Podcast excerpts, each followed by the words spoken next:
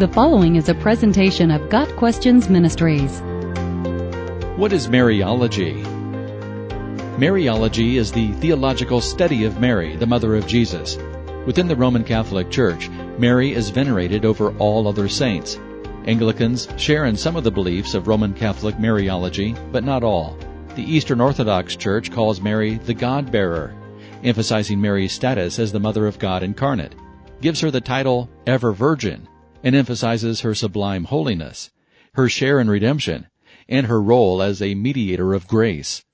Most Protestants endorse the Apostles' Creed, which acknowledges the virgin birth of Christ, but they do not believe in most of the other tenets of Mariology. Protestants denounce the veneration of Mary as practiced by Roman Catholicism and Eastern Orthodoxy.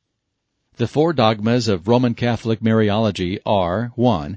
The title Mother of God, 2. The Immaculate Conception, 3. The perpetual virginity of Mary, and 4. The Assumption of Mary.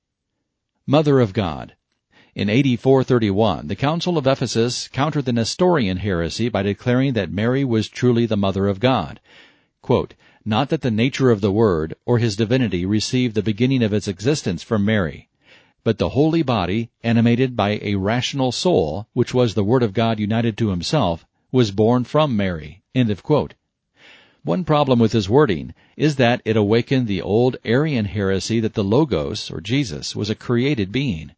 In AD 451, at the Council of Chalcedon, Leo, Bishop of Rome, ratified the decision that Mary was Theotokos, or God-bearer, only as to the humanity of Jesus. The title had nothing to do with Jesus' divinity as the eternal Word of God. The Chalcedonian definition added the words, as to the manhood, immediately after Theotokos, which should have ended erroneous thinking. But the populace took this word, Theotokos, as an uplifting of Mary's status, and started to venerate her. The term Theotokos was not incorporated into the Nicene Creed of 321 or the Constantinopolitan Creed of 381. Neither is that expression used in the Anglican Articles or in the Westminster Confession of Faith. Immaculate Conception. This tenet of Mariology holds that Mary, at her conception, was sinless or immaculate, preserved from original sin. According to the Roman Catholic Encyclopedia of Theology, no statement of Mary's being free from original sin is found in the West before 81,000. It was not until 1854 that faith in Mary's Immaculate Conception was taught as an official church dogma. Perpetual Virginity. According to Roman Catholic Mariology, Mary was always a virgin before, during, and after giving birth to Jesus. The Roman Catholic Encyclopedia of Theology admits that the formula of virginity before, in, and after giving birth did not come into use until after the 7th century. Assumption. The Assumption of Mary teaches that Mary, when she died, was taken up, or assumed, body and soul, into heavenly glory. It was not until 1950 that Pope Pius XII defined the doctrine of Mary's bodily assumption into heaven. Mary's role in salvation. Another element of Roman Catholic Mariology is the belief that at the conception of Jesus, Mary entered into a spiritual union with him. Pope John Paul II discussed Mary's place in the plan of salvation in the encyclical Redemptoris Mater, emphasizing, quote, the special presence of the Mother of God and the mystery of Christ in His Church, for this is a fundamental dimension emerging from the Mariology of the Council, end of quote. Pope Benedict XVI stated that, quote, Christology and Mariology are inseparably interwoven, end of quote. The Catholic Encyclopedia states, quote, In Mary's fiat of faith, she received salvation for all. Mary's mediatorship, is to be understood on the level of the solidarity of all mankind, which is in need of redemption.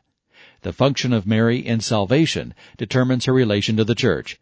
Mary is the mother of the church under this more individualistic aspect, since she is effectively concerned for the salvation of each individual. Within Catholicism, there is a drive to define a new Marian dogma in which Catholics, as a matter of faith, would be obliged to accept these three doctrines. 1. Mary participates in redemption with Jesus Christ. 2. Grace is granted by Jesus only through the intercession of Mary. And 3. All prayers from the faithful must flow through Mary, who brings them to the attention of her Son.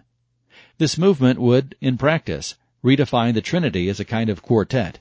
The idea that Mary is a co-redemptrix or mediatrix contradicts 1 Timothy 2 verse 5, which says, For there is one God and one mediator between God and mankind, the man Christ Jesus.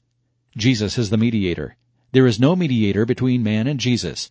Jesus himself dwells in believers, thus no other mediator is required. Nowhere in Scripture does Jesus or anyone else direct any praise, glory, or adoration toward Mary. Mary was present at the cross when Jesus died. Mary was also with the apostles on the day of Pentecost. However, Mary is never mentioned again after Acts chapter 1. The apostles did not give Mary a prominent role.